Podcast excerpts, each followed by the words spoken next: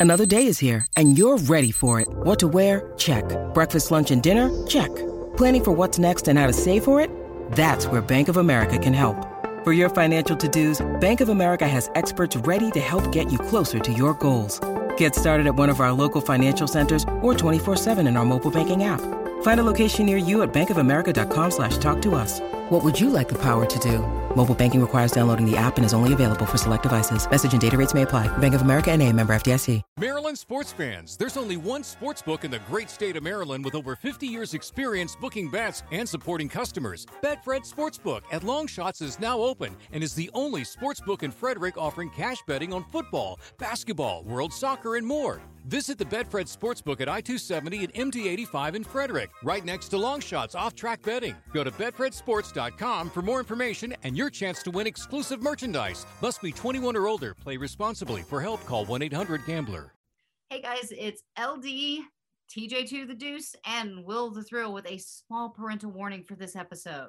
So there are some subjects in this episode that are probably not appropriate for the little ears. We are going to use some harsh language and discuss things like drug use and drug addiction. Those sensitive to those topics may want to avoid this one and also cover up those little ears. There's a few other trigger warnings as well, such as abuse and suicide. So please, guys, just take care listening to this episode. You're digging the Rock and Roll Heaven podcast with LD, Will the Thrill, and TJ2.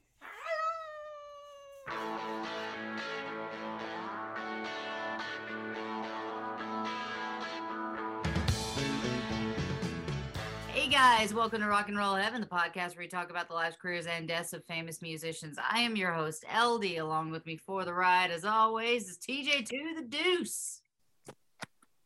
Sounded a little, It uh, sounded like you're taking your pants off. Maybe I am.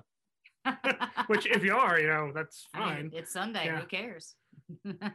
and our storyteller, Mr. Will the Thrill Hickey. I, I did like a presenter. I thought that was a very, uh, Oh, oh, That's you very want- good. oh, No, no, no, it's fine. I'm sorry. can- do you we want can me to roll go, with do you want me to go No. back? no, no, it's fine. It's very that's very British. Which, yeah, is what, is what you said. and I've been ruminating on it. It's kind of interesting.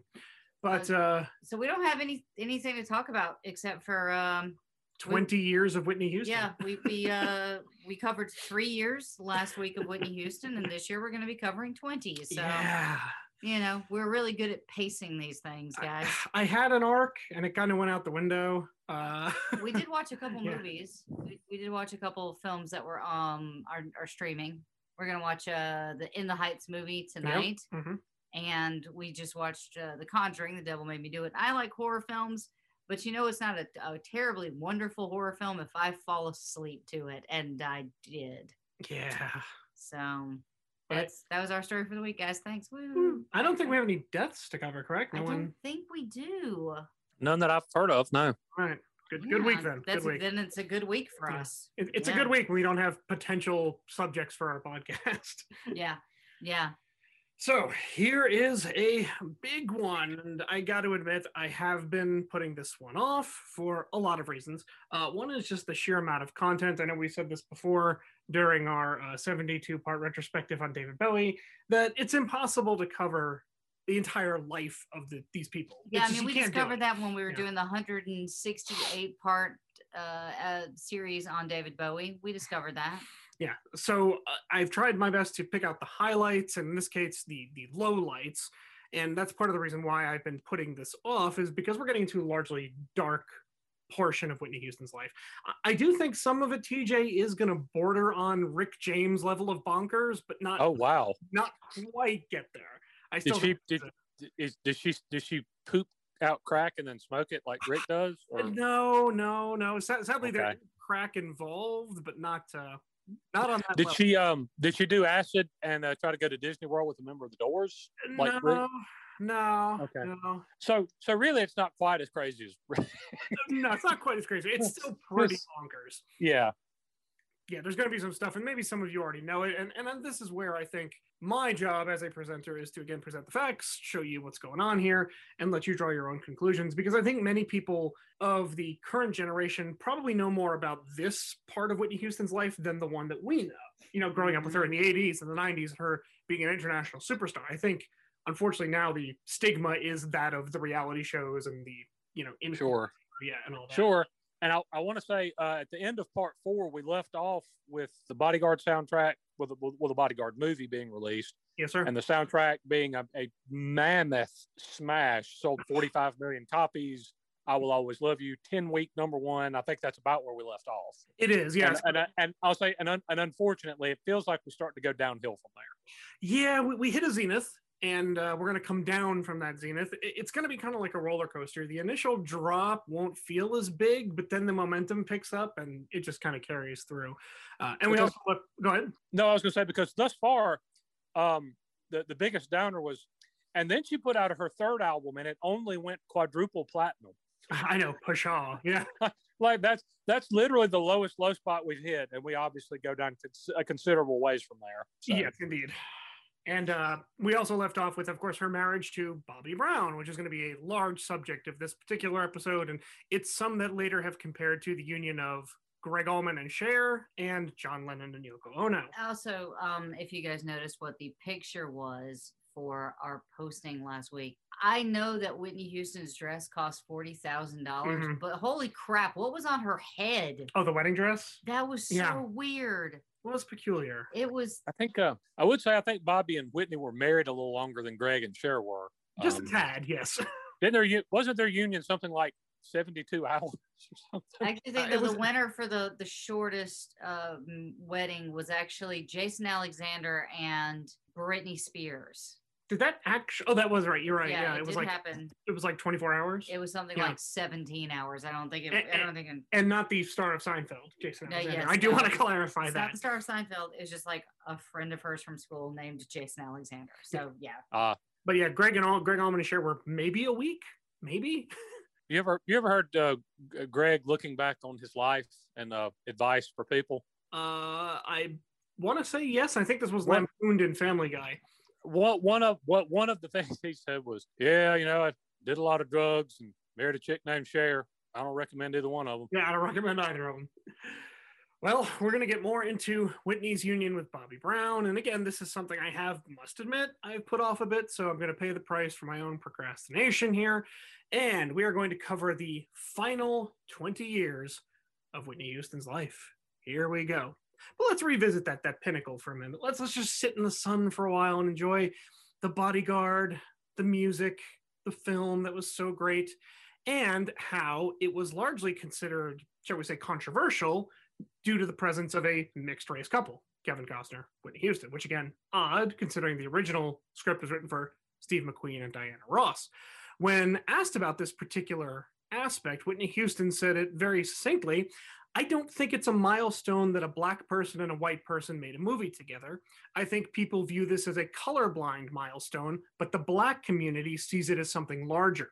Black women were telling me this is something we've been waiting for someone to kick down the door to play those roles. So Whitney is going to continue that. In March of 1993, Whitney Houston became a mother. Now, last week we discussed the unfortunate miscarriage that she suffered on the set of The Bodyguard. Um, she and Bobby would actually welcome their first and only child, a daughter named Bobbi Kristina Houston Brown, on March 4th, 1993. One year after that, Whitney and Bobby released a duet together, and that's going to be the first song that we're going to share with you today. This one actually comes from one of Bobby Brown's albums, not Whitney's, but it is a duet with the two of them. And in many ways, it's reflective of their relationship at that time. So here is from 1993 Bobby Brown and Whitney Houston with Something in Common.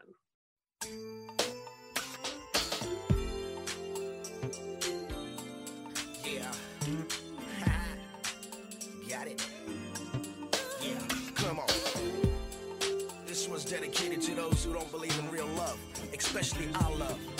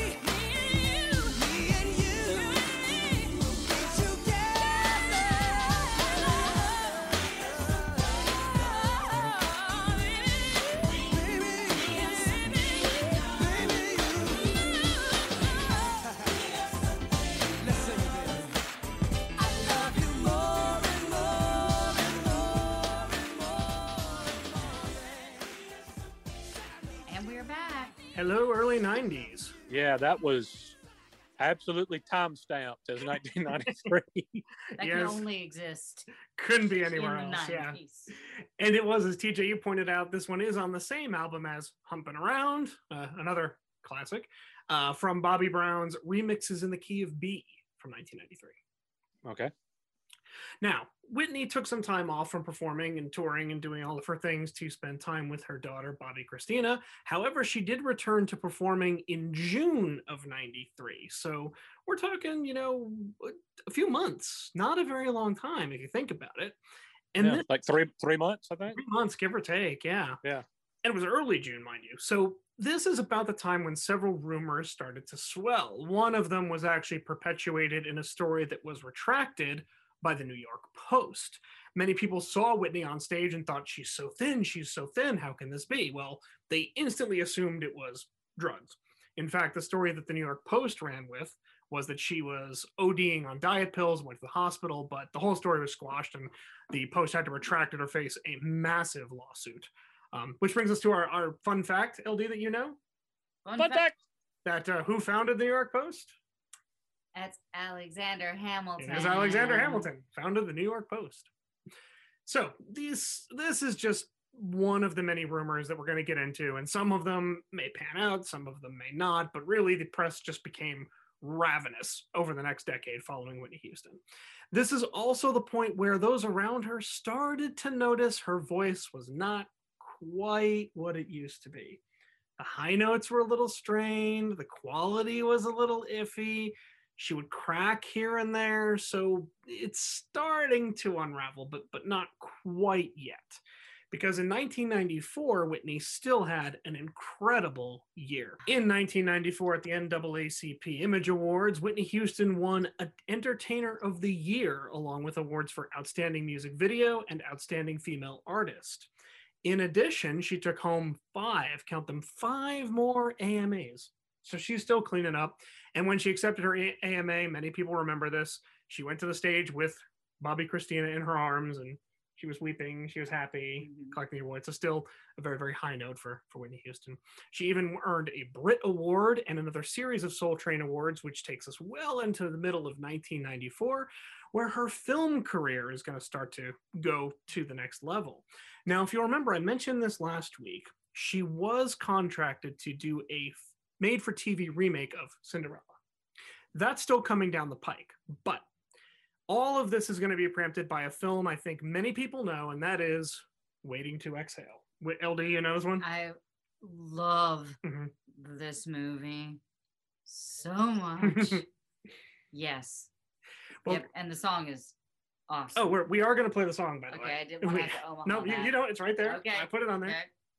Uh, Whitney Houston was actually selected to do the starring role in the film. And in many ways, I think you'll find this is the case, LD.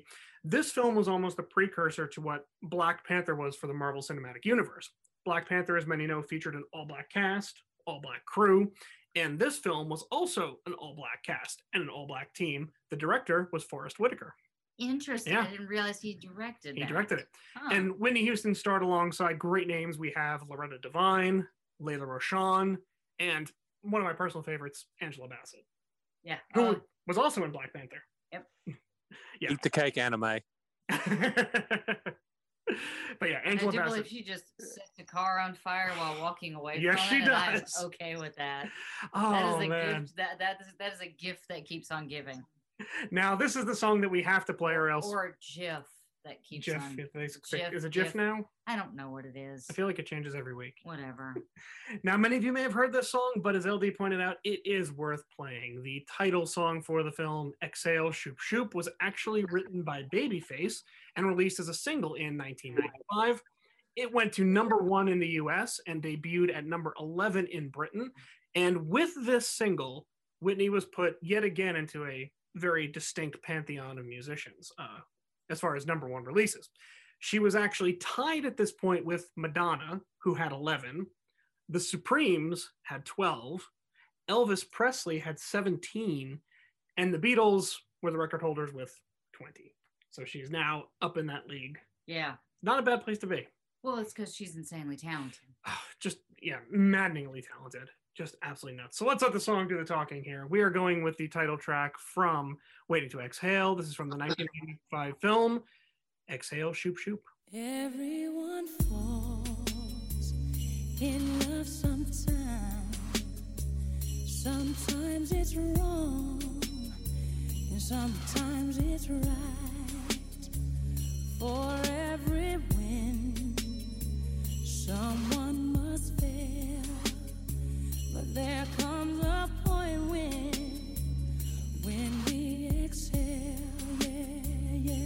Say,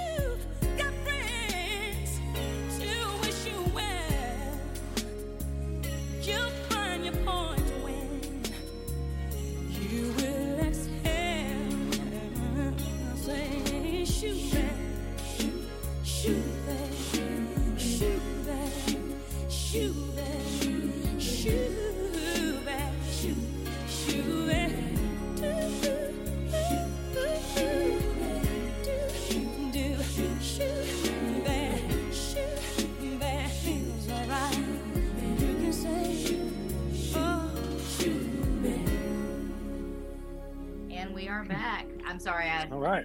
I love that song and I love that movie. It's Hey. a really yeah, it's a it's a really good song. And I'm sitting here thinking, you know, Will and LD, that's about the last hit of Whitney's that I remember there being.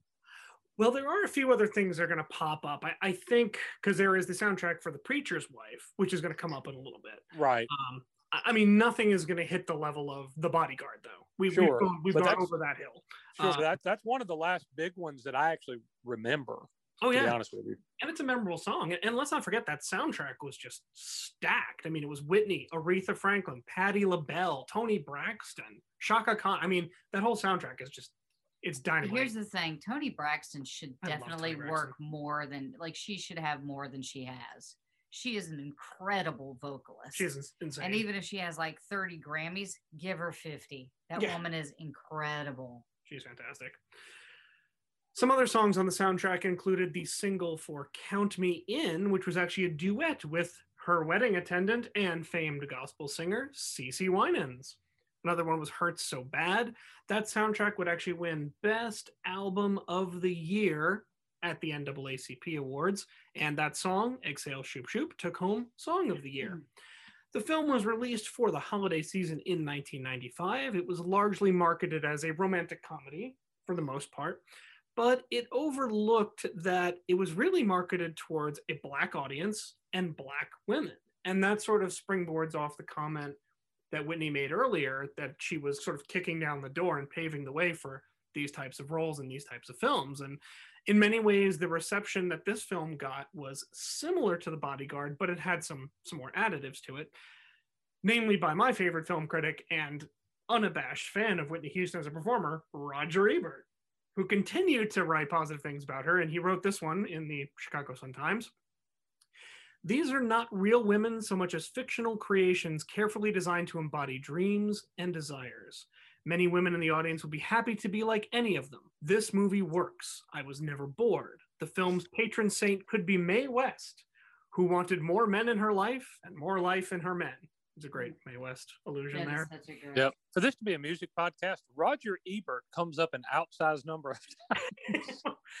well, it was interesting because reading all the criticisms about Whitney, especially in her her acting roles, it was all the same. It was like she looks great, she's a wonderful singer, her performance is yeah. You know, Roger Ebert brought something else to the table, and he was a fan of hers. and Yeah. really will be for her. But he, entire he seems to have come up an odd number of times in, in, in the last year because he was um he was in the John Prine episode. I know I remember, and it seems Mhm. like maybe he popped up in the Bowie episode at some point. that would that would track, and I think also in the Adam Yauch episode, if I'm not mistaken. Yeah, it's I, I think you're right. He's it's just that's that's an odd. I mean, there are a few standard bearers who come up every week. I'm not gonna, you know, I, I assume you have one written in. I'm not gonna say it, but there's there he shows up an odd number of times to be a film critic for us doing a music podcast. Well, I Well, think uh, guys, ladies and gentlemen, we have a late edition. oh, breaking news. Breaking news. Oh no! Actor Ned Beatty has passed away. What? Uh, Whoa! Yeah. Ned Beatty. How old Ned Beatty. he? As as we're as we're recording here on um on Sunday evening. Oh, that's terrible. My wife has never seen Deliverance. Oh I- wow! no, I've never seen Deliverance. Are you serious? Oh, oh, you've never seen you've never seen Deliverance. Yeah. no, Bit of a because surprise. because Jeff Foxworthy said something about if uh if Ned Beatty can't do it, there's no way I can. Huh. He was talking about going through the the del- the river and deliverance or something. Well, well, first of all, he was a, he was a really good actor, and he he was he did a lot more than Deliverance. Oh, But sure. um, but you should you you really should see Deliverance. Well, he was in Superman. he was he's oh he was in a ton of stuff. I bet, I bet if you started reading off his credits, I bet it would take us a, an hour. Oh, He's been in he's been in a million movies and TV shows. He's great in everything I've ever seen him in. But you really need to see Deliverance if you haven't seen it because that is the most disturbing thing I've ever seen in my life. It's pretty uh pretty frightening. It's it's I mean it's turned into this pop culture. It's almost it's almost a, a throwaway joke now, but it's like yeah, if you actually watch it, it's really disturbing. And It think, really is. I think the pop culture references are almost trying to take the sting out of it because when you see it, it's it's raw. Oh and my gosh, he was ugh. also in Repossessed, which was a, a which was the uh like spoof movie starring Leslie Nielsen and Oh, Linda right. Blair. Yeah, there there was um the, the kid that played the banjo in Deliverance, Mhm. uh, Will the Thrills, that you've actually seen it, I presume, and LD hasn't. He was actually interviewed about how accurate the movie was because I think I think that he was actually from the swamps down of in Georgia and Florida, and uh, he said, "Well, it was uh it was actually it was pretty on on the money. I mean, except except for the cornholing." He's calling it like it is, I guess. Well, that's uh sorry to sorry to interrupt Yeah. this, but he is not he's not a musician, but No. you know, No, but he's a beloved he's a beloved actor, and beloved, and and definitely, and again and great in everything he's ever been in that I've ever seen. yeah, Absolutely. yeah. And just jumping back to the point about you know Roger Ebert and bringing in people you know who are in the film world, I think when you have a heavy hit, heavy hitter, that's bound to happen because they often go outside of the world of music. They go into film, they go into television. You know, Bowie did well virtually everything. So to have Roger Ebert comment on them, I think in this type of series is going to be more common. Sure. Yeah. So, 95, good year so far. However, there were rumors circulating that Bobby and Whitney were splitting up. Huh. So, let's just slash, let's flash over to Bobby Brown and see what he was up to in the early 90s. Well, he did release the single, TJ, as you put it, Humping Around, and actually came out in July of 92 before the album. The working title of the song wasn't quite so radio friendly. Can, I, Oh. can I leave it at that? I can't Was it uh was it Dancing Days? Because that's what yeah, and, and when you pointed that out, it's all I could Is hear. it, boots? it, it's that it is it is if you've ever, if you've ever if you've never listened to it, go listen to Humping Around, Mhm. and I think we can all figure out what the working title was. um, yeah. the not radio friendly one, and then go listen to Dancing Days by Led Zeppelin. yeah. And Spot on. yeah, Will the Thrill, I hate to interrupt, but we do need to take a short break for our sponsors, and we will be right back.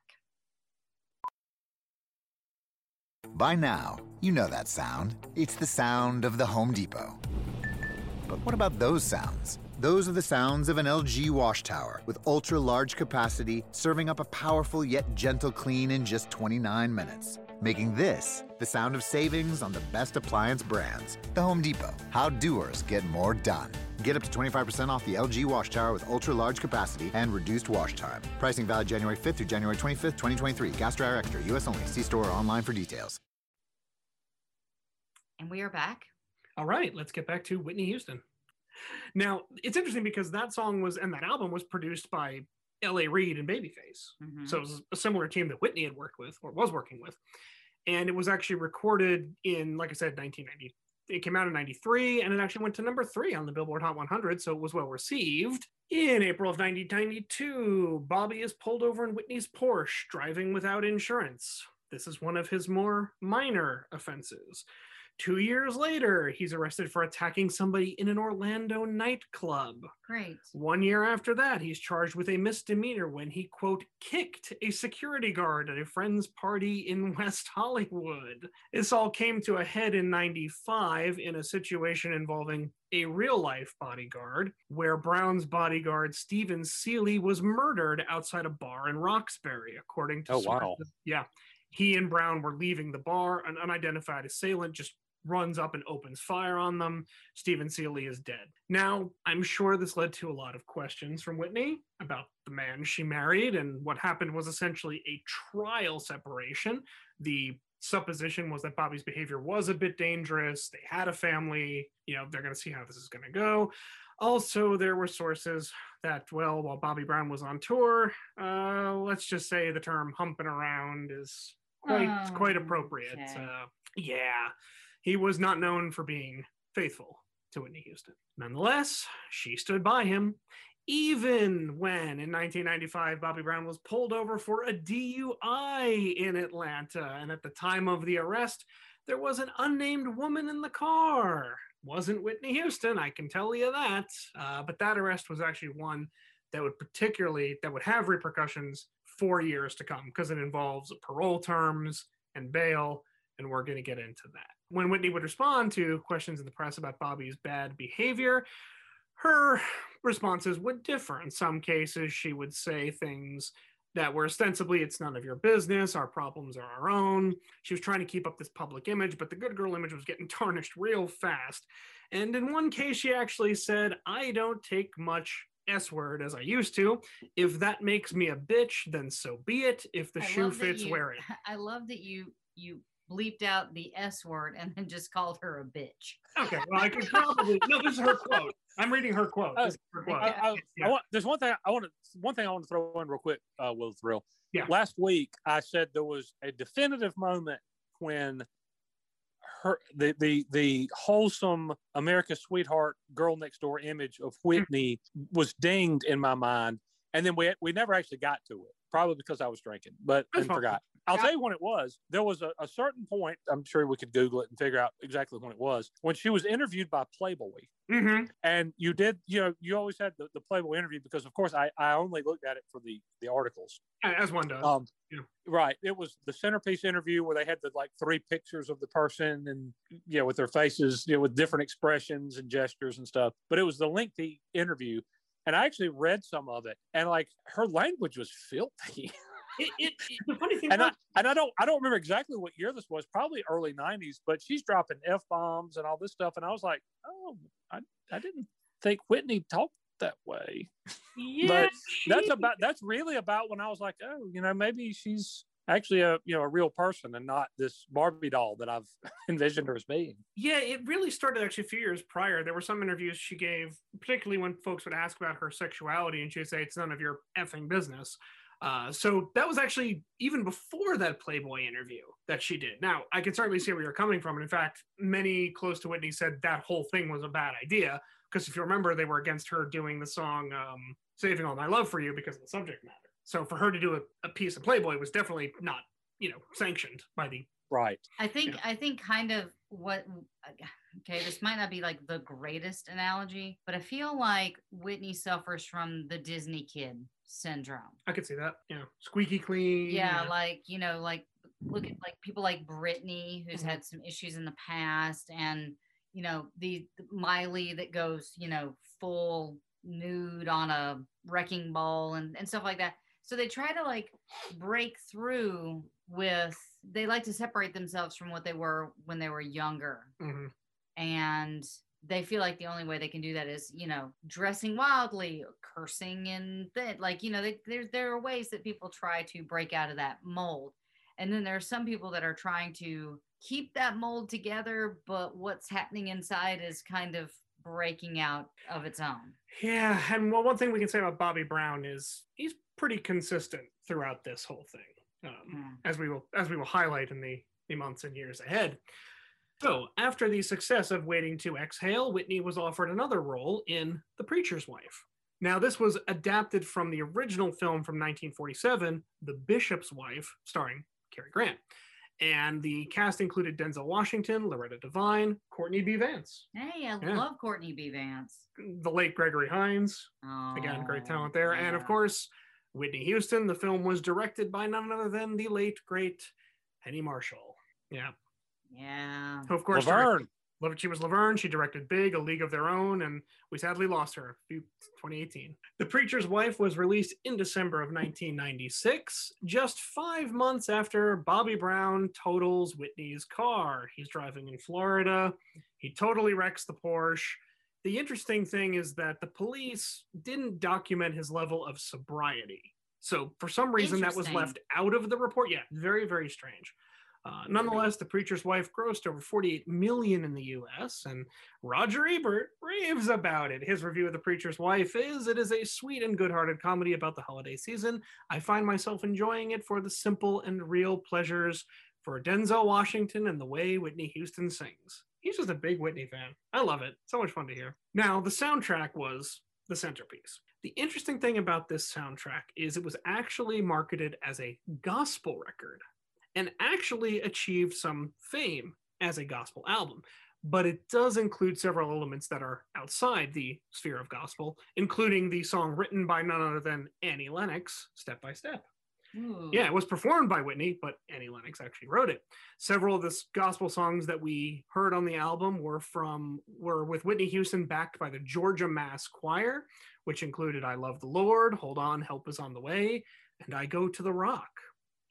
And it was at Whitney's behest. There was also another duet with her husband Bobby that was was entitled "Somebody Bigger Than You and I." The soundtrack for "The Preacher's Wife" peaked at number three on Billboard, sold over five million copies, which made it at that time the most successful gospel record. wow Yeah.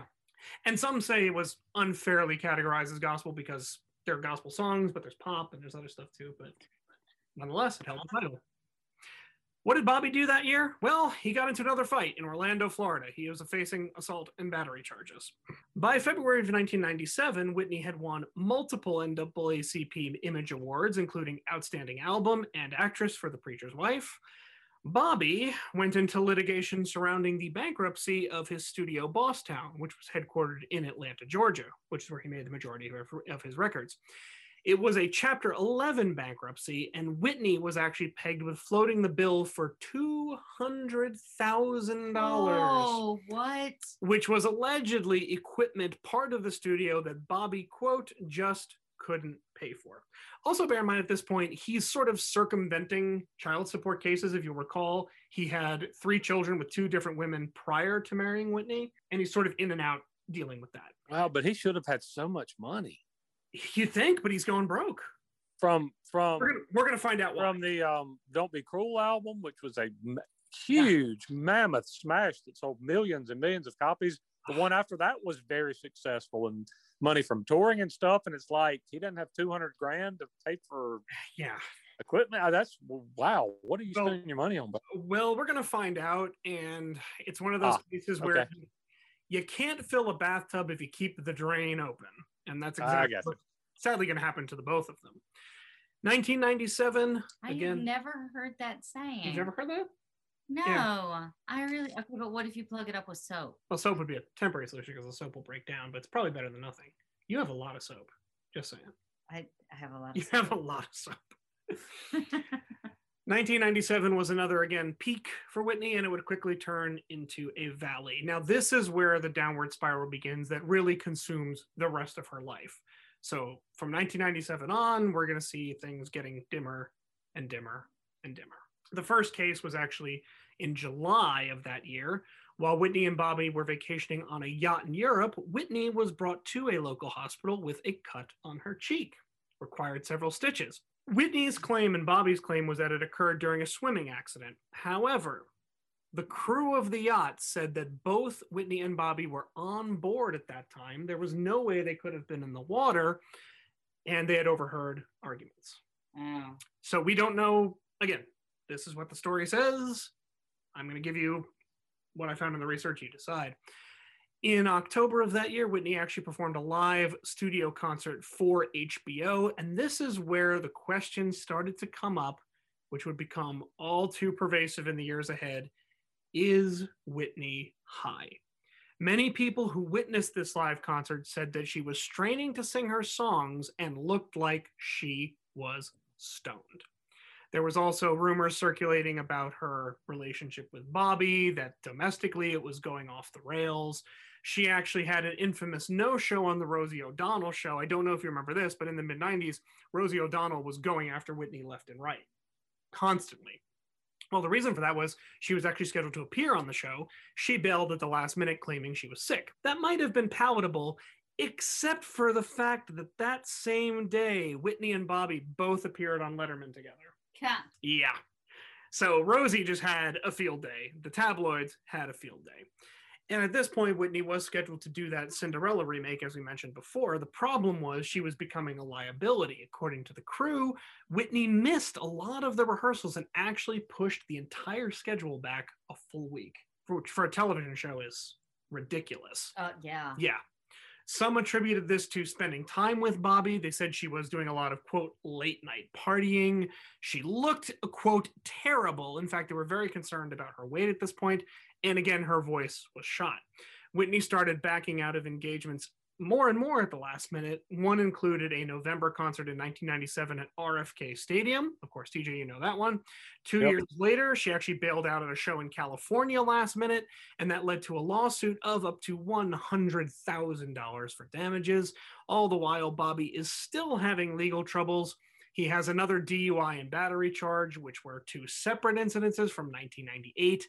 Bobby was actually in and out of police custody. He posted bail. Correction, Whitney posted the bail somewhere in the ballpark of $15,000. Well, what a but what what an absolute tragedy that you're getting to the point with her that she can't sing Yeah. because you know this is this this very much harkens back to a couple of months ago when we did our Eddie Van Halen series, Mhm. and there was the the last show that they played with Sammy and that that very ill-fated reunion in 05 where Eddie was so messed up he could like they they had the the crew turned him down Yeah. where you could just so that the crowd couldn't hear how badly he was playing and it's the same deal. It's like you you have somebody who has such a gift, who is such a, I mean, just otherworldly talent that most of us can only dream of, Mhm. and for whatever reason, and and probably in both cases, I think we know why. It's just they can't use it anymore, and it's just Yeah. it's really sad. yeah it's their it's their livelihood i know people talk about celebrities and athletes getting oh they get so much money they get this that and the other thing and then we see what happens when that one thing is taken from them it's yeah, but if we get if you get to the point where like Eddie couldn't play guitar and Whitney can't sing, yeah I mean that's I mean it's sad. It's really sad. it is it is sad now you had mentioned tj that her previous album which was i'm your baby tonight sounded a little edgier kind of a little harder you know Right, it did. and that's certainly going to continue in her fourth outing, which is My Love Is Your Love. Now, that album comes out in 1998. The backdrop of this album is everything I just covered Bobby's legal troubles. It's fairly common knowledge that he is with other women. And well, and I, I want to point point something out. It's been eight years since she put a solo album out. Oh yeah, it's been a while. I mean, now she did the, Bodyguard soundtrack and and the the Preacher's Wife soundtrack, and there were a couple of soundtracks, but those those are uh, other people are contributing. She hasn't put an album out since like 1990 at this point. Yes, that is correct. Wow. And she's still working with Arista, which is at this point really L.A. Reid and Babyface. And this Right. album is much edgier, much edgier. In fact, a lot of it they say is biographical of everything Whitney was going through. So I'm going to highlight one particular song where, if you listen to the lyrics, it's really not hard to read between the lines. So this one is from My Love Is Your Love from 1998. The one I selected is It's Not Right, but It's Okay.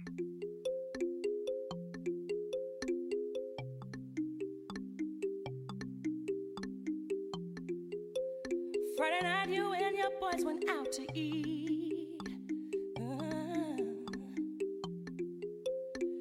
They hung out, but you came home around three. You did. If six of y'all went out, uh, then four of you were really cheap. Yeah, cause only two of you had dinner. I found your credit card receipt. It's not right,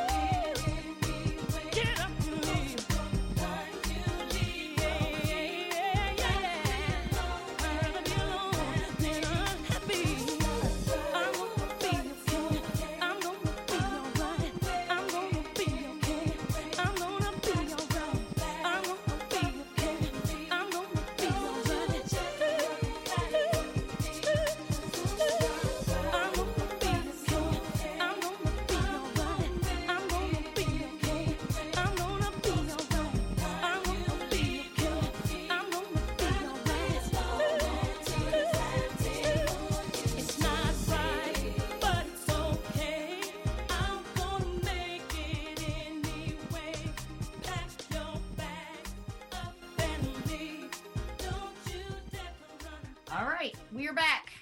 And what I was saying while we were uh, listening to the music there is I didn't really listen to s- lyrics when the song first came out. I was like, oh, it's a snappy kind of song. You know, like you said, it's very much emblematic of its time. But if you listen to those lyrics, it's pretty on the nose. Yeah. Mhm. Yeah, I It and then and and we were also noting as it played, it's a it's a really good song, and I like it. But um, Oh, yeah. there's not there's not a lot of notes she has to reach for there, Correct. Yeah, which apparently by this time was was becoming an issue. But absolutely. So she was still getting through the songs, but as LD pointed out, she's not hitting those high notes anymore. It's not Yeah. "I Right. will always love you." It's not "I'm every woman." You know, we're we're getting away from that. Uh, the album was labeled as inconsistent. So we mentioned the previous one was a disappointment. Well, this was even more of a disappointment. Actually, this album failed to hit top ten in any country where it was released, including those where we she was traditionally successful, those in Europe and Australia and all those places, but didn't even hit top 10. She did have a, a song that crept up to number two on the US charts, which is actually Heartbreak Hotel, not to be confused with the Elvis Presley song. It is not the Elvis Presley song. which Presley was song, actually written by Mae Axton. so Correct, Not yeah. the same. but not the same song. So by the time the year 2000 comes around, Whitney would sell over 110 million albums. Woo. Yeah. So from 1985 to 2000, 110 million. Her last performance of the decade and of the millennia would actually take place in April at the VH1 Divas Live special. I don't know if any of you remember that, but it included Tina Turner, Brandy, Mary J. Blige, and of course a famous duet with Chaka Khan on I'm Every Woman. So I don't know if you recalled that. I wanted to bring up this performance in particular because this is sort of the last, you know, glean on Whitney's career. Yes, she does do some things following this, but really, as far as award show goes and stage presence and her ability to sing through all the songs, this is where it ends. From here on out, it's not going to be as prevalent. In fact, we wouldn't even be two weeks into the new millennia when, you guessed it, more legal troubles, but this time it's not Bobby. Whitney Houston was scheduled to return from vacation in Hawaii. She was flying from Hawaii to San Francisco. The security officers inspecting her luggage found a Ziploc bag containing roughly 15 grams of marijuana. Now, according to law, they can't actually arrest you for that. That's not an arrestable offense. They could, however, issue you a fine and a citation. Whatever the case, Whitney wasn't going to wait around to find out. So she just leaves. She just gets she gets on the plane and gets out of Dodge, leaving an open warrant for her in the state of Hawaii, which meant that she could no longer perform there. But it also brought out the media tenfold. She was just a lightning rod at this point. And this is where the big shift happens from them actually talking about her career and her talent to is she high? Is she on drugs? And a lot of jokes about marijuana, which were, you know, on TV, and Rosie O'Donnell was certainly pitching in on that. A striking blow would take place in March of 2000, where Whitney was actually scheduled to present her mentor and producer, Clive Davis, as the latest inductee to the Rock and Roll Hall of Fame. She was a no show. Oh, ah. Yeah. seriously, She that's was a no show. that's kind of a that's kind of a big one to miss. Yeah. yeah, that's like missing your dad's funeral. Oh. Jeez. Duh, duh, duh, duh, duh. Oh, okay. All right. Hold, hold that one. Her Yeah, that's life- that's really Yeah. yeah. But that's for a guy who, I mean, she made her own career. Her talent did. Yeah. But it like this, it's if it's a big moment for Clive, Mhm. as much as he poured into her career, as much as Yeah. he means to the music industry in general, and if he asked you to present him and you didn't show up, Yeah. mm, mm, that's bad. it's it's her professional and personal relationships are just reaching a breaking point at this point and she has a massive falling out with robyn crawford in 2000 but the biggest biggest debacle in my opinion is going to take place in march of 2000 for the academy awards. The musical director was actually burt bacharach who as we all know was working with dionne warwick her cousin. Yep. and he wanted to bring in top talent, of course, to perform songs from the nominated films, which included Dionne Warwick, Queen Latifah, Garth Brooks, remember that?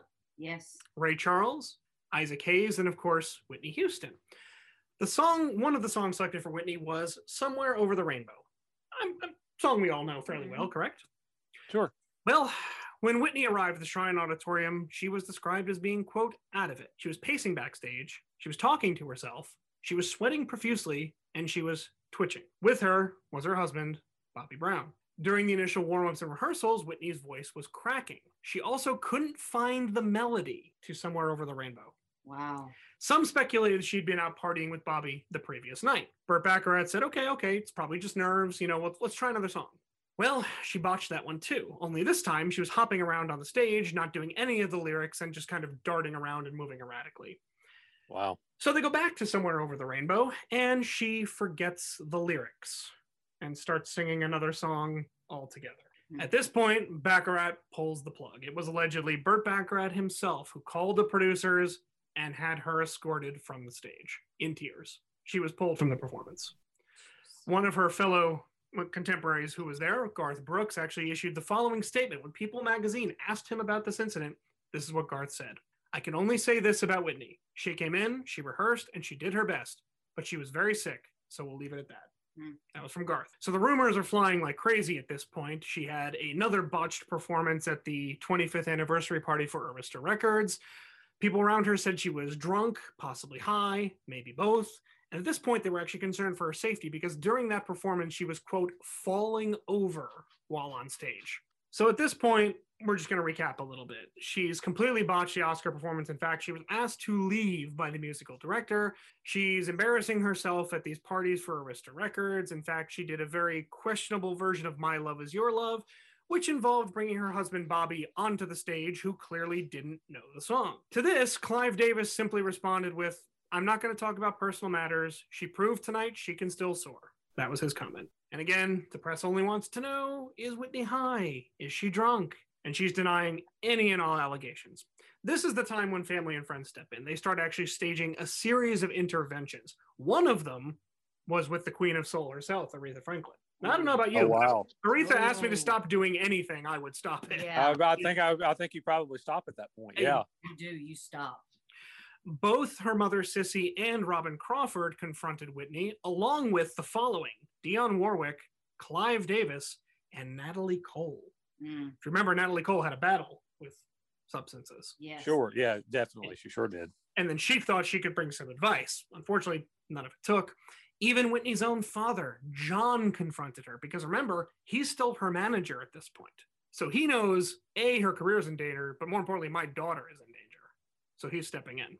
Now, keep in mind that there is a shakeup at this point with Arista Records. Whitney is reaching the end of her tenure there.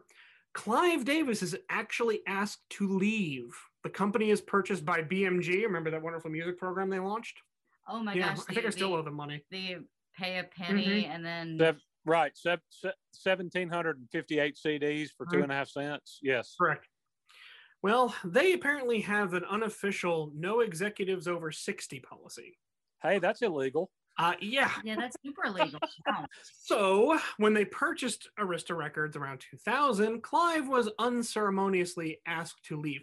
Who the hell asks Clive Davis to stop producing stuff? A dick. I I mean. Who, who, I, I, somebody who doesn't want to succeed, I would, I would presume. Jeez. As a undeniable smokescreen tactic, Arista released a two-disc greatest hits record of Whitney Houston in 2000, which is really just to say, "Hey, let's sell stuff. Let's sell stuff." It's kind of a cash in while we still can policy. So who remembers what happened to Bobby Brown in 1996? Remember how he got into little trouble there? Well, in 2000, he gets in trouble again for violating the terms of that parole from that Atlanta incident. Only this time, the judge says, "No, no, no, Whitney, we won't take your check for bail. Bobby's going to jail," Good. which he would for 75 days in Atlanta, Georgia. I did not, I, I did not remember that. Yep, he, vi- he violated the parole terms from his 1996 violation. So the judge in Atlanta was like, "No, you can't get bail this time. No, no, no." So uh, I think we all forgot, and we need to ask the question: What's going on with their daughter at this point?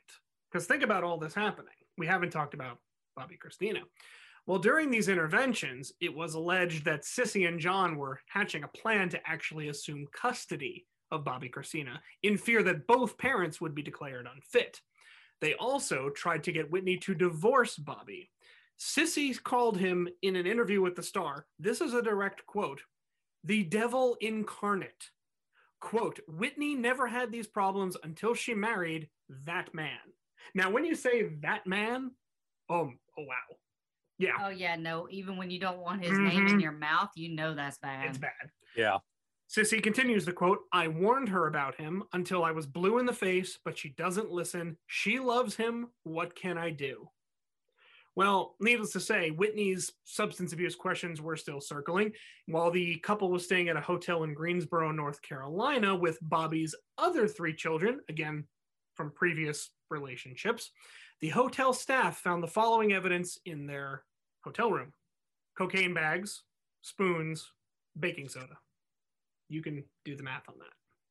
Reports came from Whitney's neighbors in New Jersey that there were loud parties all the time, her behavior was erratic. And then Uncle Rob came forth, first to the Inquirer, but there is going to be something later that adds dimension to this. Uncle Rob was a gentleman who claimed to be a drug dealer for Whitney and Bobby. In a statement, he said that the couple paid up to $750,000 in the last 10 years. So uh, a three day weekend for Waylon Jennings They estimated the value, or, or Rick or Rick James.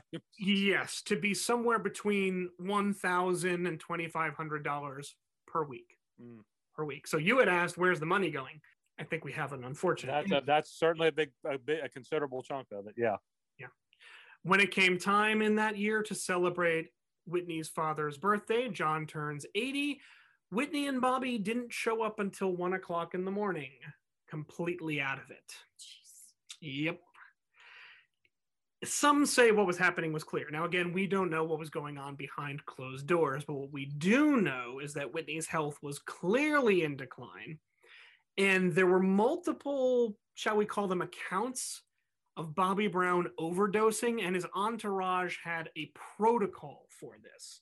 So those close to Bobby said that they sort of knew what to do when Bobby would have too much, including stripping him down and throwing him in a tub full of ice. A very infamous conflict happened on Christmas or around Christmas of 2000. They were at a star studded event at the Bahamas, which I believe, reading his book, Michael Jackson was, I'm sorry, Michael J. Fox was in attendance with Keith Richards. No. I, I really think that's the case. I, I'm going to go back to that. But There's three people that have never been in my Eh, kitchen. yeah, exactly. And may never. In fact, Michael J. Fox's joke was uh, Keith Richards looks better than I feel, which is quite hilarious. Um, but back to Whitney here. While in this event at the Bahamas, Bobby was talking to a singer named Emma Bunton. a baby It spice. Baby Spice. Apparently, Whitney did not feel comfortable with their discourse and believed Bobby was getting too friendly, so she confronted Bobby. An argument ensued, at which point Bobby grabbed Whitney by the throat in public. Mm. Whitney responded by grabbing an ashtray and hitting him over the head, causing him to go to the hospital and get several stitches. Now, both Bobby and Whitney are being shunned by the celebrity community. In fact, Magic Johnson personally threw Bobby Brown out of a party for him. Yes, personally had him escorted out. Concert promoters were starting to pull back because they felt like she was unreliable. There was no way they could book her. They had no guarantee she was going to show up. Whitney hadn't had a hit in years. Remember, her last album was far from successful. The money was going to other places. And yet, in a completely baffling move, L.A. Reid, who was at this point in charge of Arista Records, gives Whitney a $100 million contract. That's right. In 2000, Whitney signed a $100 million contract with an advance of 25 million with Arista Records. Jeez. The deal was allegedly inked in August, just after all these reports came in of Bobby and Whitney going to parties. Bobby was admitted to the emergency room for a cocaine overdose. And one insider after the fact actually claimed that they were they wired Whitney 32 million for the advance to save their house. Jeez. Yeah Wow. it's getting bad. That same house was considered a drug den. Inside sources came out later to say that if you were part of the staff, you were actually trained to hide and dispose of drug paraphernalia. There was a procedure for this. Bobby was in and out of the hospital. It was not uncommon for 911 calls to be placed in the wee hours from that house, involving everything from disputes to uh, people getting sick. Um, it was just utterly, utterly crazy. In September of that year, There was a, gala, a gala for one of Whitney's close friends, Michael Jackson, where she appeared and unfortunately would embarrass herself. Whitney's voice was completely shot, and the reports say she looked so thin it was scary. And at this point, both the New York Post and MTV had compiled pieces. MTV had a ready to go montage in the case of Whitney's death. They were basically keeping it prepped. Wow. Yeah, because they were convinced she was destroying herself. Jeez. Oh boy.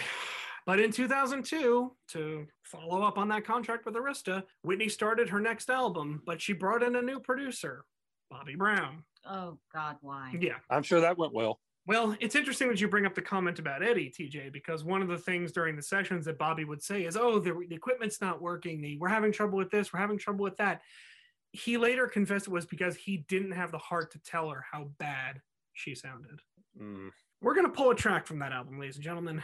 In July of 2002, the Just Whitney album was released. The first single off that album was this is one word, mind you, and it's pretty pretty Jersey. What you looking at? And that's the one we're going with.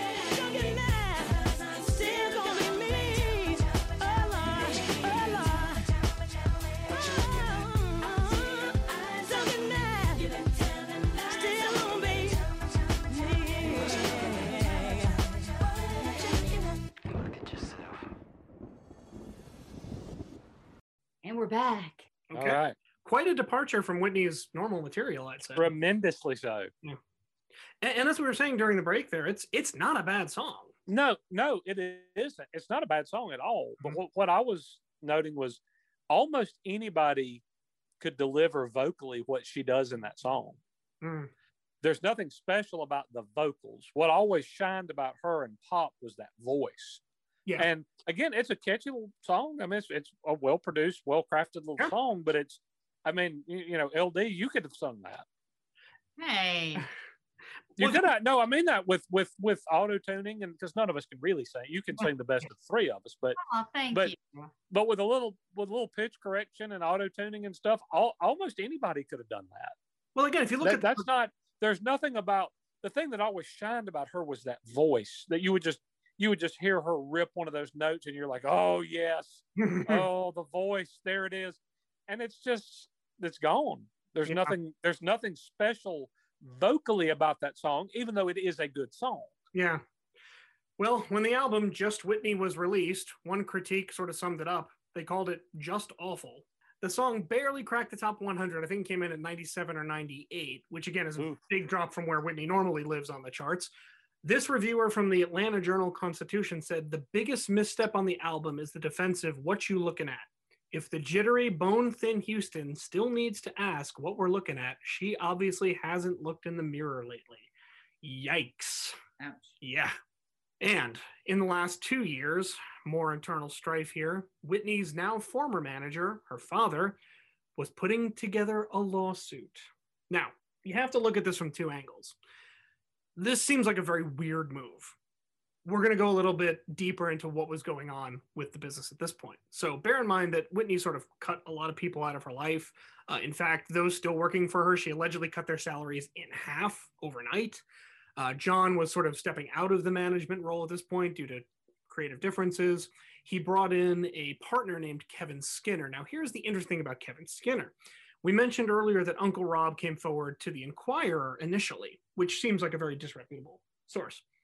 Kevin Skinner actually knew Uncle Rob because Kevin Skinner was a former drug dealer in Newark. Jeez. So he had a lot of dirt. I think it's the sort of what to need to catch a thief, you need a thief sort of mentality. Now, instead of suing for a managerial cut, the interesting thing was John Houston was seeking all 100 million from the contract. Many wonder why. Well, some saw this as his attempt to secure Whitney's money or whatever she was going to have left for her daughter, because part of the terms of the suit was that 20% be immediately entered into an escrow style trust. So some say he was actually looking out for Bobbi Kristina at this point. Again, the move to sue your own daughter, little strange, but also note at this point John Houston's health is starting to fade. Whitney was pulling away from her family professionally, as we mentioned earlier. She cut a lot of people, she reduced salaries.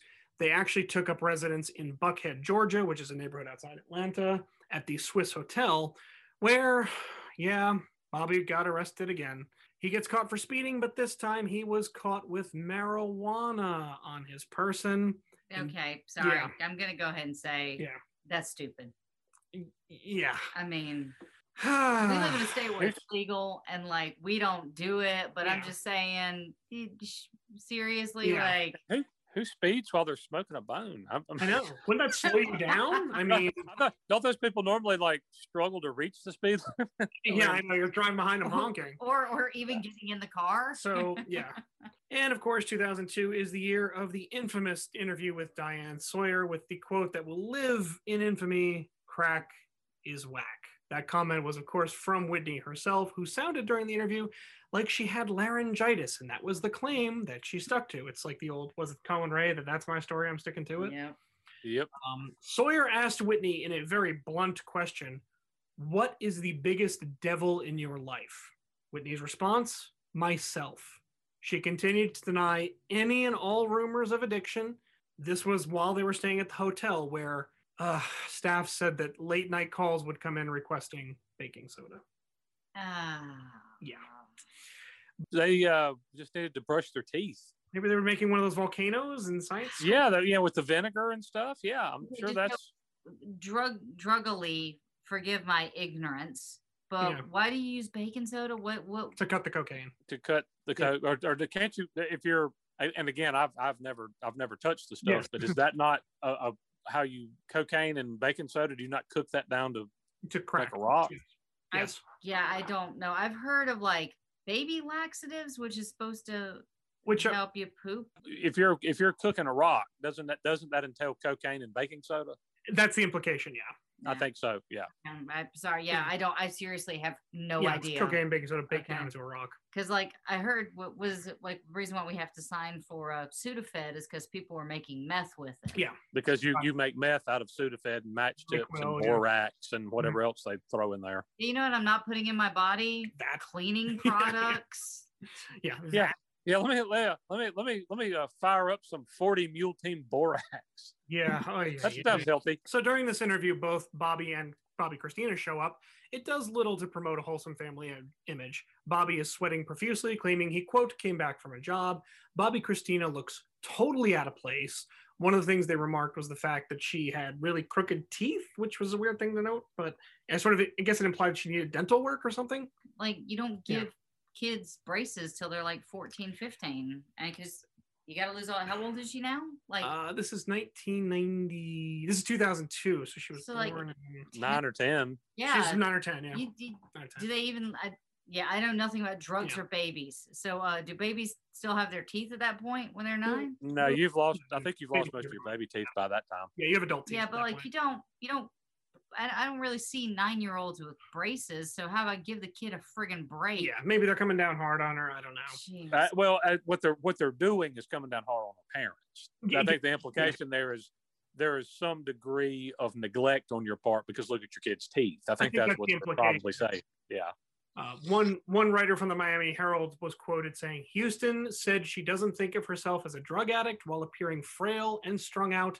She has lost touch with reality." And of Mm. course, there is the "Do you do crack?" which Diane Sawyer all but basically asked, and Whitney's response was, "Crack is whack. Look at me, I'm rich. I wouldn't do crack." That was what she said during the interview. You can watch it on YouTube. The next year, Bobby was arrested again after a quite embarrassing performance at the AMAs, where he seemed drunk or high. He went out in a vehicle in Los Angeles, which is again violating parole terms, and he was put back in jail. All this time, John Houston lies dying. He's in his Her- 80s. Her father. John Houston, her father, lies dying, And and former manager. and former manager. Right. He's actually in the hospital more than out of it at this point. He's working with an attorney named Philip Leviton on the lawsuit, but he's quickly fading away. And all this time, Whitney's seen about with Bobby. However, on February 2nd, 2003, John Houston passed away. At the time of his death, his wife Cissy was there, his son Michael was there, his daughter Whitney was not. Mm. John's final words were, Tell Whitney I forgive her. Oh, gee. Yeah. Oh man. Whitney was Wow. so shaken that she did not attend John's funeral. We talked about this with David Bowie, I remember, Right. and what's right and what's wrong. And certainly we aren't one to say, but the the sources say Whitney was just so distraught by the whole matter, she just she just couldn't handle it. Just couldn't do it. In May, Whitney was seen at the Bellagio Hotel on Las Ve- in Las Vegas with Bobby, and the claim was they were partying all night. And by 8 a.m., Whitney had emerged with a severe nosebleed. She went to the hospital and was totally taped up with one of those nose gauzes Oh, gotcha. or whatever it is. Um, of course, Bobby is reaping all the blame for everything Whitney is going through, which sparked, as you put it, TJ, a very strange trip to Israel in 2003. So we're going to look Yeah. a little bit about where This, this this is this is just about rock bottom right here. Yeah. Coming up So- right this second is about as rock bottom as it gets. Now, the couple claimed it was a spiritual retreat with Bobbi Kristina. And for those of you who need the details on this, I'll, I'll bring you up to speed here. There is a small, if you can call it town, in the desert on the northern edge of the Red Sea that was basically claimed by this guy, Ben Ammi, who I believe is from Chicago, if research is correct. Uh, he is one of the believers that there is a sect of African Americans that descended directly from the 12 tribes of Israel, which are, of course, the descendants of Jacob, according to the Bible. Now, his claim is that they have a right to this promised land. And this town, Elat, I don't know if I'm saying it correctly, Eilat, forgive my pronunciation, is theirs and they stay there and they, you know, hold religious rituals. They baptize people in the Jordan River. Uh, the Israeli government, for the record, does not recognize this group. And in fact, they're viewing them sort of as squatters in the country of Israel. They don't take action against them, but they don't really include them. Does that make sense? It's a very odd arrangement. Yeah. Uh, needless to say, this was labeled as a spiritual retreat. And I remember Whitney gets baptized. She comes out saying, you know, she's born again, everything's uh, born anew, and she has a new life now. But there was, many thought, a more insidious route to this plan. Some people believed that if Bobby continued to have legal troubles, and there was the risk that they could lose Bobbi Kristina to her parents or whoever to claim custody, the plan was to flee the country entirely and set up shop in this place. That was the rumor. Mm. Yeah.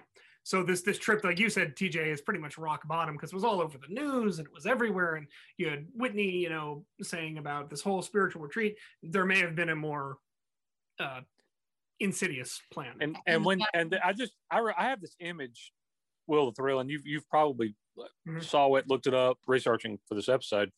There was a she walked off the plane and she just looked fried. She looked completely out of her mind.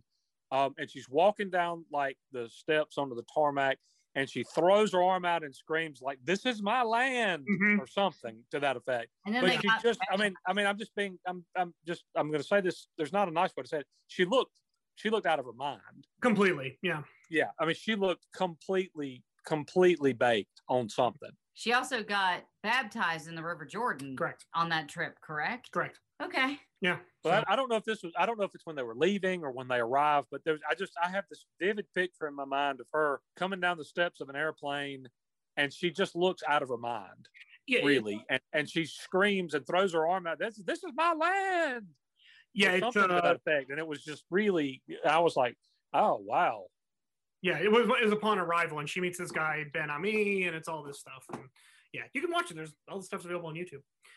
In 2003, Whitney releases what I think is the sign that as a celebrity you have jumped the shark, a holiday album. No. Yeah, there's a holiday album. Here's the thing, kid. People just need to stop making holiday albums. all right. The reason why is because inevitably they will suck. Yeah. And they're just rehashes. Now, well, El- the elvis's time- christmas album was awesome what's that? Elvis's christmas album was awesome No, no, no. That's fine. Up up until Petty, it was great because he Yeah. did Christmas all over again. Yes, he and, did. and I am fine with for that. the that was on the uh very special christmas too i think wasn't it the Uh, green one I can't remember if it was very special Christmas, but those all Christmas music should have stopped being made after very special Christmas because the no stop. I feel I feel like though like I have made my point on this. Like we I, you you are not a fan of christmas albums i think Neither we've am established that definitely I'm um not I'm not a fan of Christmas music. I'm not a fan of Christmas decorations. Bah humbug. I hate I- Christmas. just I, I I recall going back several months now we're we're ripping along and, and talking about the career of joe diffie and we get up to and then he made a christmas album and you're like oh god there it is. It is oh it sucks i hate that it's it's it's seriously like the things I hate the most are Phil Collins and Christmas music. If So Phil those two, Collins yeah. did a Christmas album, my head would explode. That's like my personal hell. Me Uh. sitting in a completely white room with no sweet tea, li- having to listen to Phil Collins sing about Christmas. Hate how, do, how do you really feel? So, needless to say, uh, the One Wish holiday album was panned. Rolling Stone gave it zero stars, which I Oh, thought they had to wow. give it something. What? Yeah, I, I've seen like half star reviews and one star reviews. They gave it zero. I've, I've never seen a zero star review in rolling stone that is A Wow. zero star. Yep. Uh, Jon Pareles of the New York Times had a few bright spots on the album. He said, you know, it was a chance for Whitney to kind of just sing and sing familiar songs. And he said one of the highlights was the inclusion of Bobbi Kristina, who Whitney brought in for a version of Little Drummer Boy. So one of the bright spots See, on. that's acceptable. Yeah. That's fine. Children doing it is okay. But when you are a grown woman, no, you've had a storied career at this point. Mhm. Stop making your stupid Christmas albums. Well, I hate to say this, but it's about to get worse. Not many people know What, does this. she put out an Easter album? no, she puts out a reality show. Oh, Yeah. ah, oh, I can't. Yeah. Sorry, that's kind of my bread and butter. I can't. Yeah, but this uh, show. yeah, I can't. So, not many people know this, but Whitney and Bobby were trying to actually put a movie together for some time, and there was a proposed film called Buffy and Charlie. The whole thing got scrapped because in 2004, Bobby Brown was brought up on battery charges, actually against his wife. Uh, they had a dispute at their Georgia home where Bobby allegedly, allegedly, I'm quoting here, hit Whitney in the face. Uh, people called the police. The police were dispatched to the residence, and Bobby was taken into custody. So that's the story.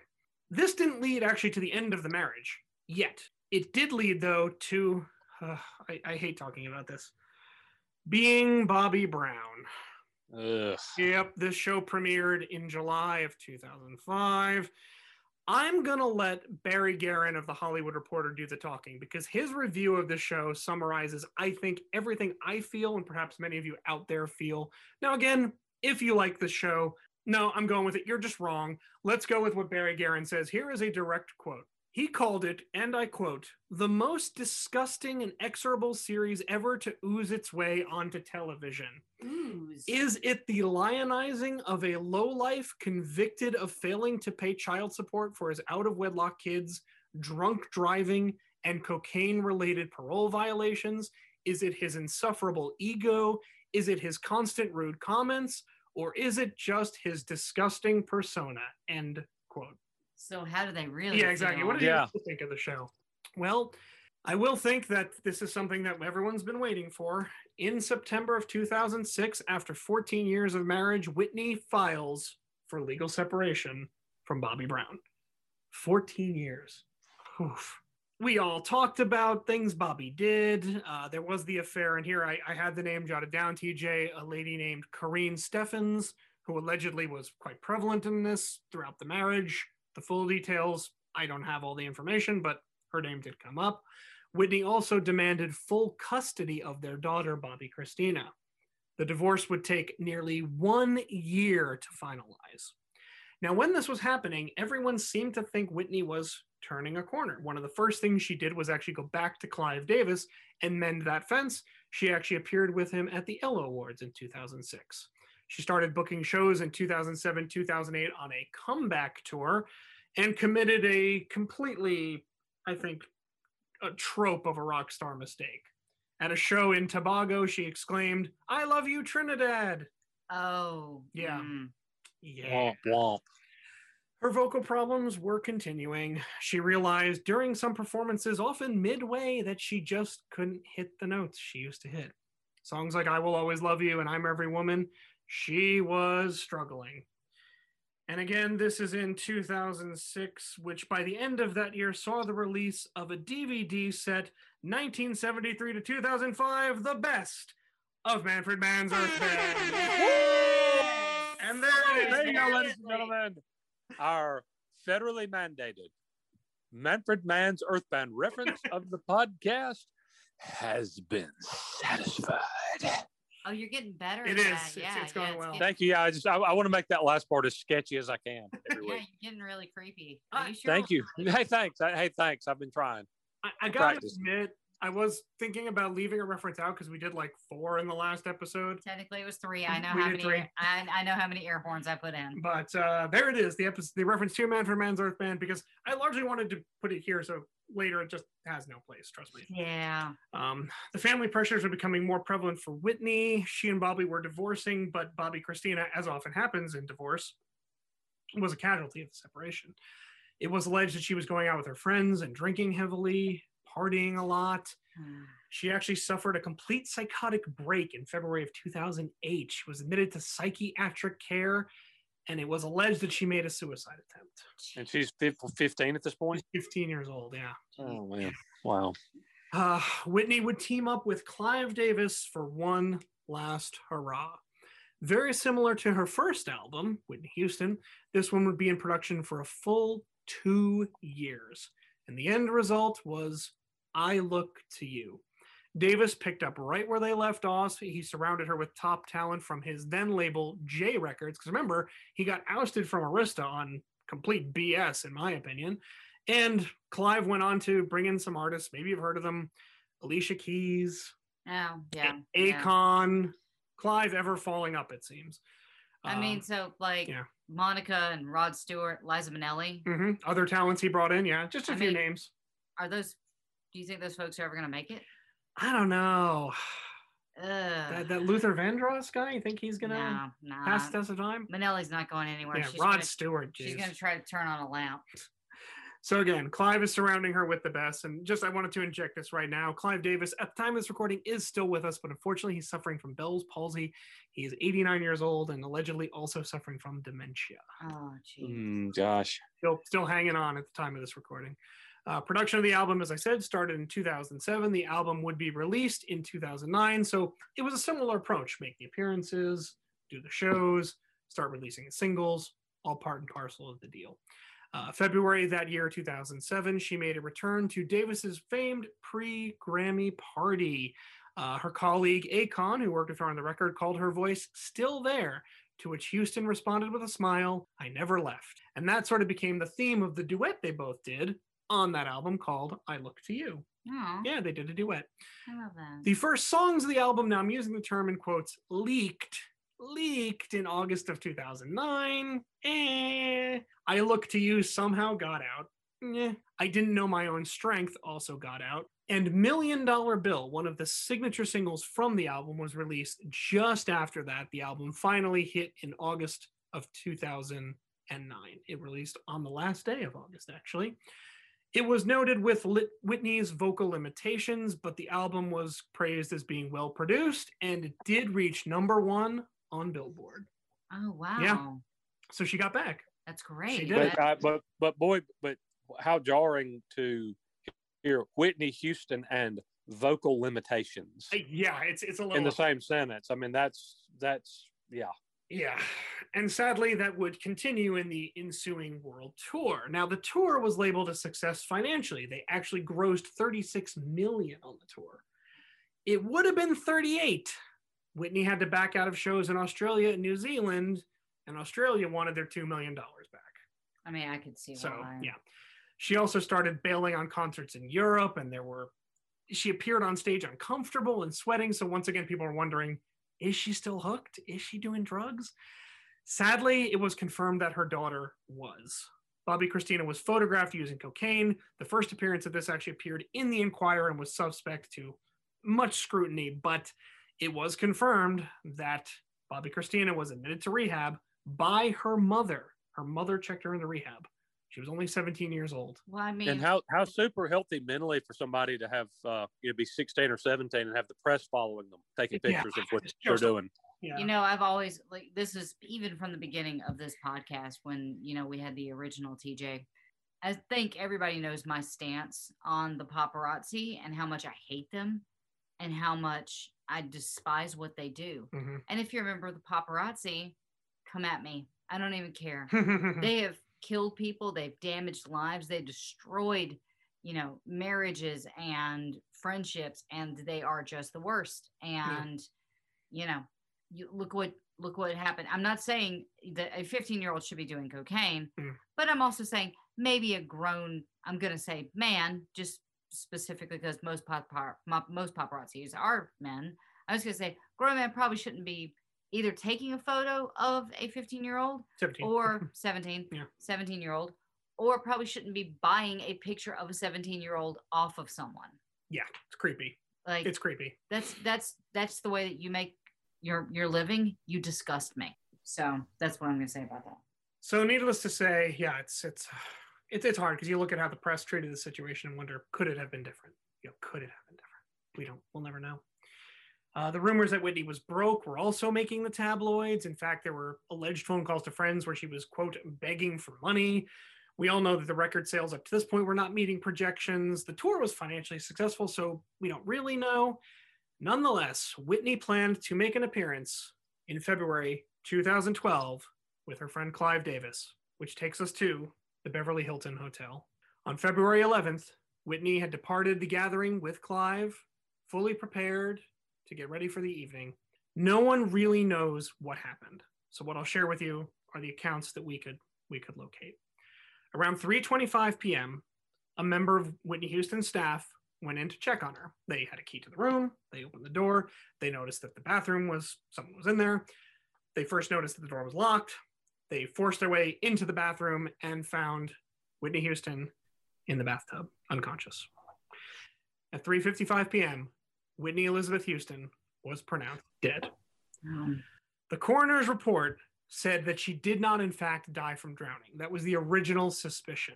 They did a toxicology report, and it looks like that Whitney Houston took a dose of Xanax, alcohol, and a series of other prescription drugs. There were there was too little water in her lungs to actually kill her. So the implication is she took the substances, went into the tub, and actually died before the water would, would take her. Got it. Whitney Houston was only 48 years old, which is just catastrophic. I mean, think about it. If you if she just had more time, she she was already getting back on track, you know? Yeah. She was getting there. She's and she's just six years older than us. Yeah. The initial response did come from the Houston family. Cissy was quoted as saying, We are devastated by the loss of our beloved Whitney. This is an unimaginable tragedy. We will miss her terribly.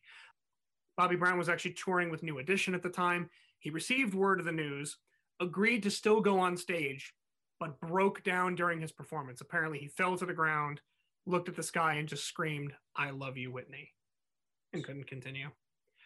Their daughter, Bobbi Kristina, suffered a complete breakdown. She screamed with the police because they wouldn't let her into the room where her mother was. They had to pull her back. They admitted her to Cedar Sinai Hospital and immediately put her on suicide watch. Needless to say, the Grammys continued, as they would, but they honored Whitney Houston. Whitney was transported by private plane from California the next day to her home state of New Jersey. Her final arrangements were handled by the Whigham Funeral Home in Newark, the same home that made preparations for her father, John. Whitney eschewed the burial of a celebrity style, say in Forest Lawn, and she was actually laid to rest in Fairfield Cemetery near Westfield, Mm. next to her father.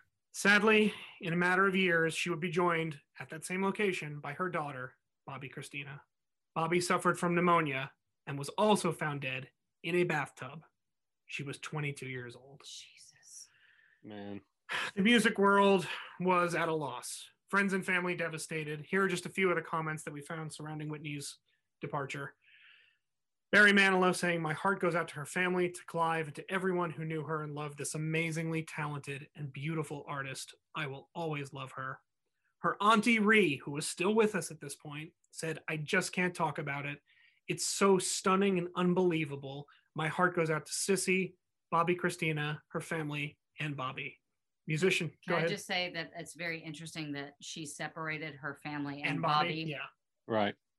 Usher said, R.I.P. Whitney Houston, a true icon of her time, gone too soon.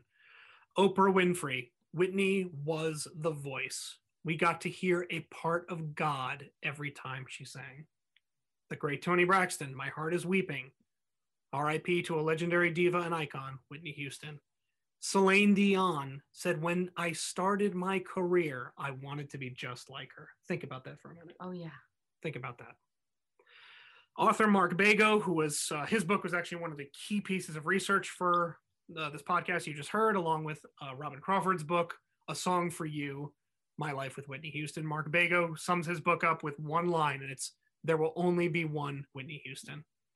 The last quote I left is, of course, from Dolly Parton, who said at the time of Whitney's passing, I will always be grateful and in awe of the wonderful performance she did on my song. And I can truly say from the bottom of my heart, Whitney, I will always love you.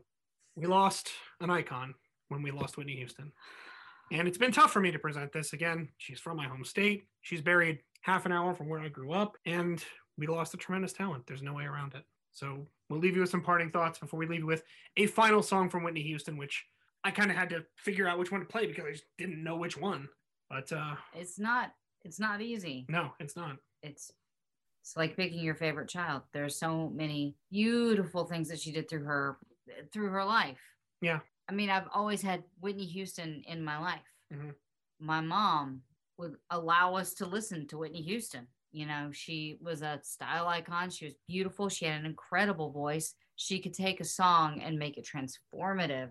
And then to watch it, you know, kind of disintegrate over time was so incredibly sad. But the thing is, during those last, what, like year, year and a half, Mhm. as she was climbing back out, there is an old saying that says, Hollywood loves a comeback. Yeah. And that is so true. You just wanted to see her and her, you, you wanted to hear that beautiful voice again, see that face that had that sparkle in her eye. And, you know, it was taken from us way, way, way too soon. Yeah, and she was in the position where she was working with Clive Davis again, with Alicia Keys. And I mean, just this talent is unbelievable. Like you said, she was climbing back out. Oh, it is just it's it's heartbreaking. It really is. And the thing, the thing about what she had in her system is something that you can do accidentally. Sure. Sure. Oh, you're like, oh, I'll just take two Xanax and have a shot. hmm You don't even think Just like, calm down. Yeah. just calm down. Like I need to calm my nerves. Like that that I don't know how many how many Xanax she had in her system or you know the dosage, but like you can actually take. I've done this before. Is you take a pill and you you know like an hour later you're like, did I take my pill? Sure. Yeah. I was on antibiotics last week, Mhm. and there were times where I'd be like, "Do you remember if I took it this morning?" Yeah. And it just happens. You just accidentally take it. I'm just being devil's advocate here. I feel like And, and you also look at the drugs she was taking; they're all for anxiety and depression. And I mean, clearly what she was going through. You know. Yeah.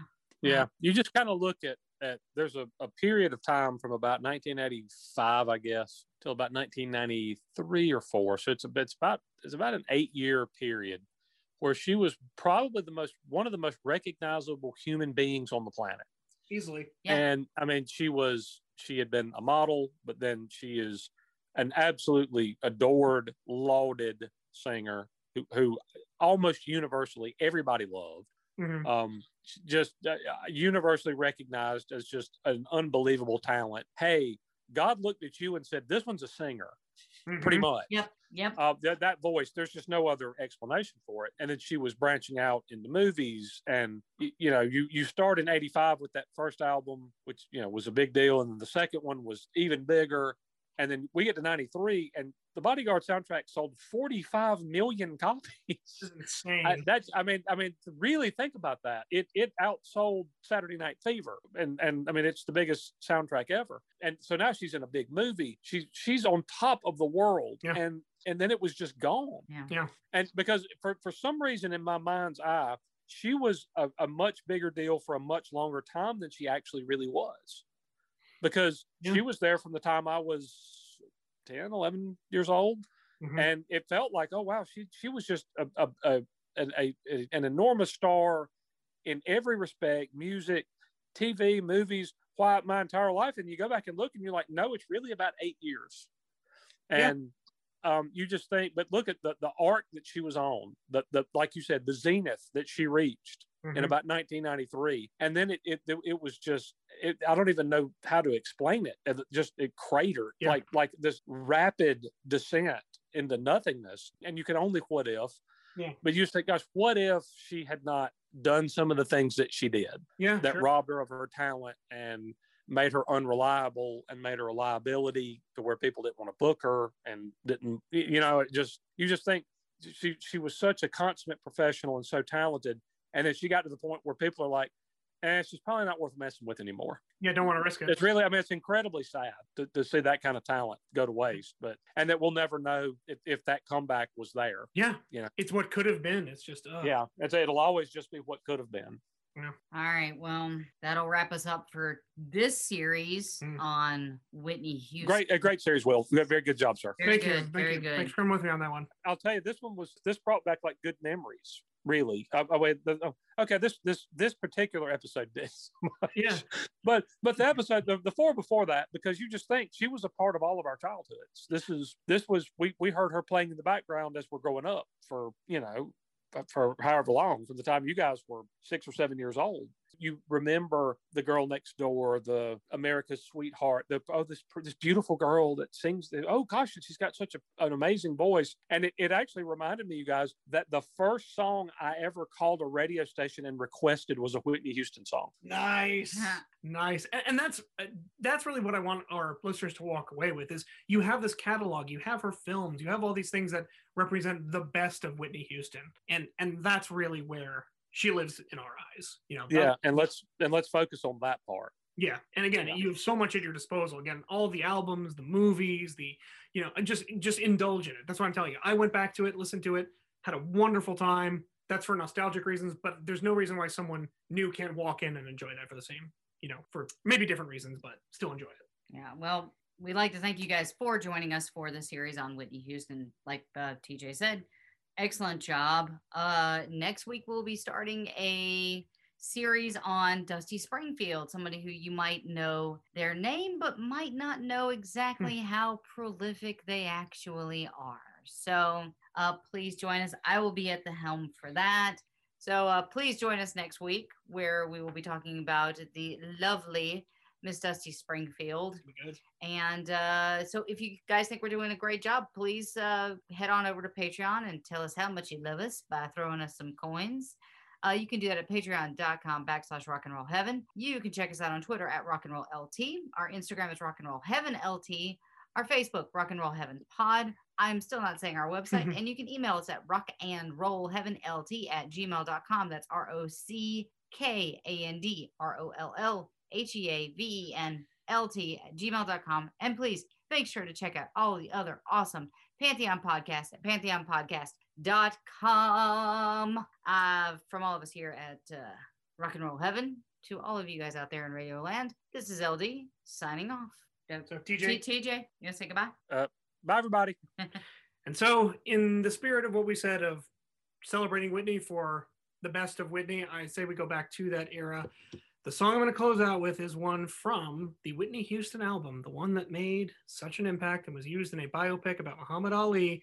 This one is by Whitney Houston. It is the greatest love of all. And I think I speak for the fans, family, and those close to Whitney by saying, We will always love you, Whitney. Thank you.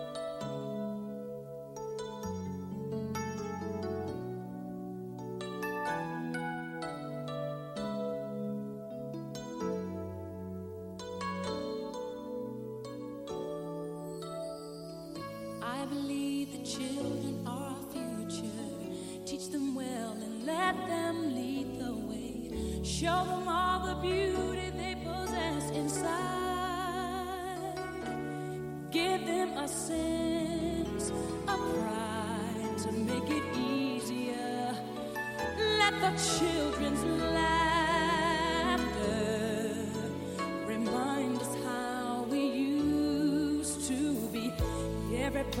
searching for a hero. People need someone to look up to. I never found anyone who fulfilled my needs. A lonely place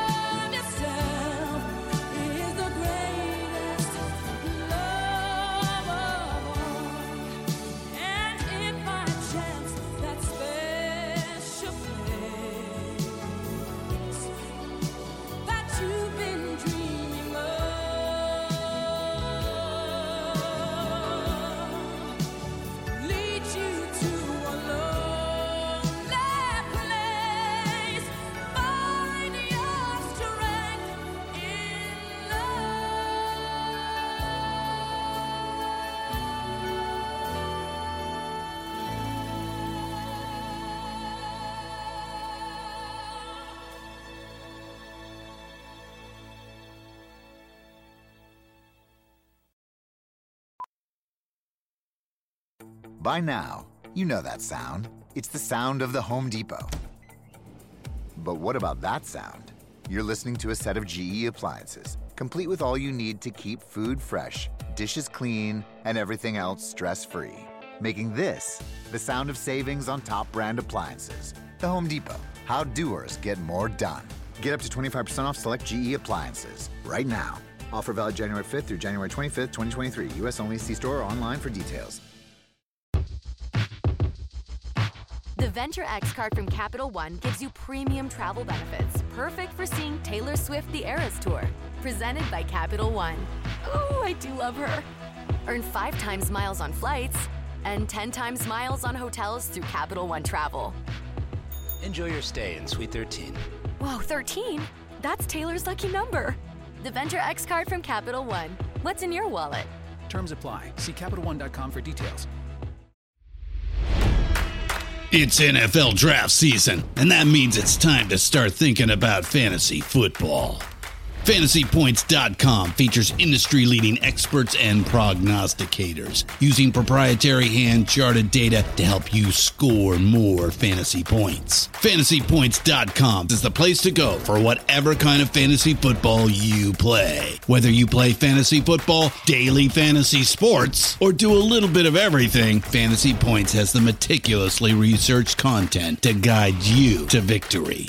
And why wait for the fall? Fantasy Points also covers the new spring football league, the UFL. Join the guru, John Hansen, Scott Barrett, Joe Dolan, and other massive names in the fantasy football universe with an exclusive offer. Use code Pantheon for 15% off any fantasy points package, including the all in package, with access to every article, tool, and data nugget that Fantasy Points has to offer. That's fantasypoints.com and code Pantheon for 15% off at Fantasy Points. Fantasypoints.com. Code Pantheon. Score more fantasy points.